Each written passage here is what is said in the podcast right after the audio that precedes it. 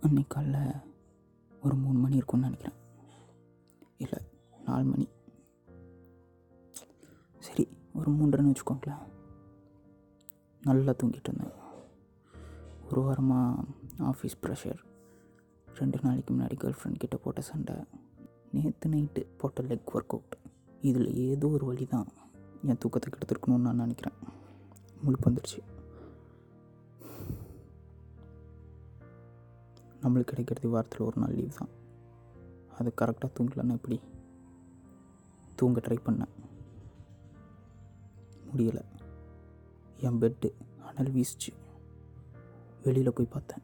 அங்கே ஒரு கம்ப்ளீட் மிராக்கு பனி பெஞ்சிட்ருக்கு.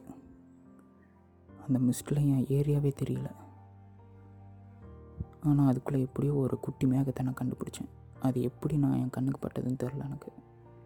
ஆனால் நான் பார்த்துட்டேன். அது நீ என்ன வான்னு சொல்லி விளாட ஆரம்பிச்சிச்சு. எனக்கு அது பிடிச்சிருந்தது. நல்ல வேலை. விற்கிற விலைவாசியில் ஒரு அஞ்சுலேருந்து ஆறு லிட்டர் பெட்ரோல் வரைக்கும் என் வண்டியில் இருந்துச்சு. எடுத்துகிட்டு கிளம்பிட்டேன். துரத்துனேன். ரொம்ப தூரம் துரத்துனேன். ரக்கருந்து இருந்தால் பிடிச்சிருக்குன்னு என்னமோ தெரில ஒரு இடத்துல அது மறைஞ்சு போயிடுச்சு அது மறைஞ்சு போன இடத்துலேருந்து பத்தடி தூரத்தில் ஒரு வயசானவர் உட்காந்து மூச்சு வாங்கிட்டு இருந்தார். என்னமோ தெரில அன்னைக்கு என் ஊர் எனக்கு புதுசாக தெரிஞ்சிச்சு. ஏதோ ஒரு சந்தில் போய் சிக்கிக்கிட்டோமோ அப்படின்னு. சரி அவர்கிட்ட போய் வழி கேட்போன்னு சொல்லி போனேன். இங்கேருந்து மெயின் ரோடுக்கு எப்படிங்கயா போகிறதுன்னு கேட்டேன். அவர் மூச்சு வாங்கிட்டு தம்பி நானும் மெயின் ரோடு தான் போகிறேன் என்னால் நடக்க முடில என்னை அங்கே போய் சத்த இறக்கி விட்டுறேன்னு கேட்டார். ஃபஸ்ட்டு பயமாக தான் இருந்தது. அந்த காட்டுக்குள்ளே அவர் மட்டும் தனியாக இருக்கிறத பார்த்து சரி வாங்க அப்படின்னு சொல்லி அழைச்சிட்டு போயிட்டேன். எங்கேயா போகணும்னு கேட்டேன். நான் டெல்லி வரைக்கும் போகணும்ப்பா. போகிற வழியில் நான் இறங்கிக்கிறேன் அப்படி சொல்லி சொன்னார். அப்போவே எனக்கு புரிஞ்சிச்சு என்ன நடந்துருந்துக்குன்னு அதுக்கப்புறம் அவர் ஒரு கதை சொல்ல ஆரம்பித்தார் நீங்கள் நம்ப மாட்டீங்க. அவ்வளோ வெளிச்சமாக இருந்த ஒரு ஏரியா. மெல்ல மெல்ல இருட்டுச்சு. லைட்டு போட்டு தான் வண்டி ஓட்டிகிட்டு இருந்தேன் ஆப்போசிட்டில் ஒரு உருவம். என்னடான்னு பார்த்தா யானை. அது தந்தத்தில் யாரோ தீ வச்சுருக்காங்க. பாவம் துடிச்சிச்சு. நல்ல வேலை. பக்கத்துலேயே தண்ணி நிறைஞ்ச ஒரு குட்டை இருந்தது. அதில் போய் அந்த தீ அணைச்சிக்கிச்சு.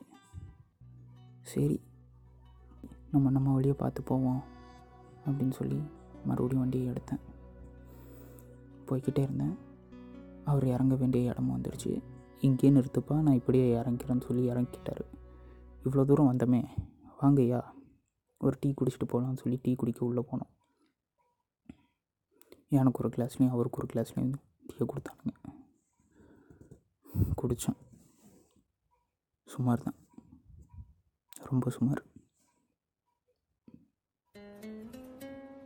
அந்த டீயை குடித்ததுக்கப்புறம் வந்துச்சு பாருங்க ஒரு தூக்கம். அப்படியே அங்கேயே படுத்துட்டேன்.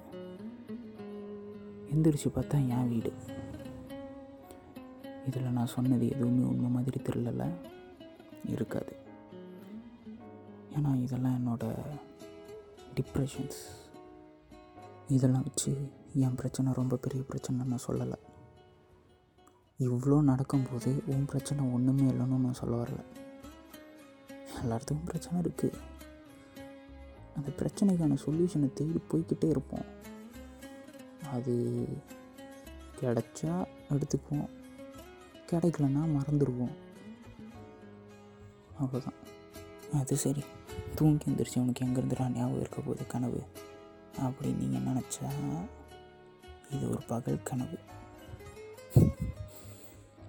எனிவே இந்த பாட்காஸ்ட்டை கேட்டுட்ருக்க ரெண்டாயிரம் பேர்த்துக்கும் என்னோட மனமார்ந்த நன்றிகள்.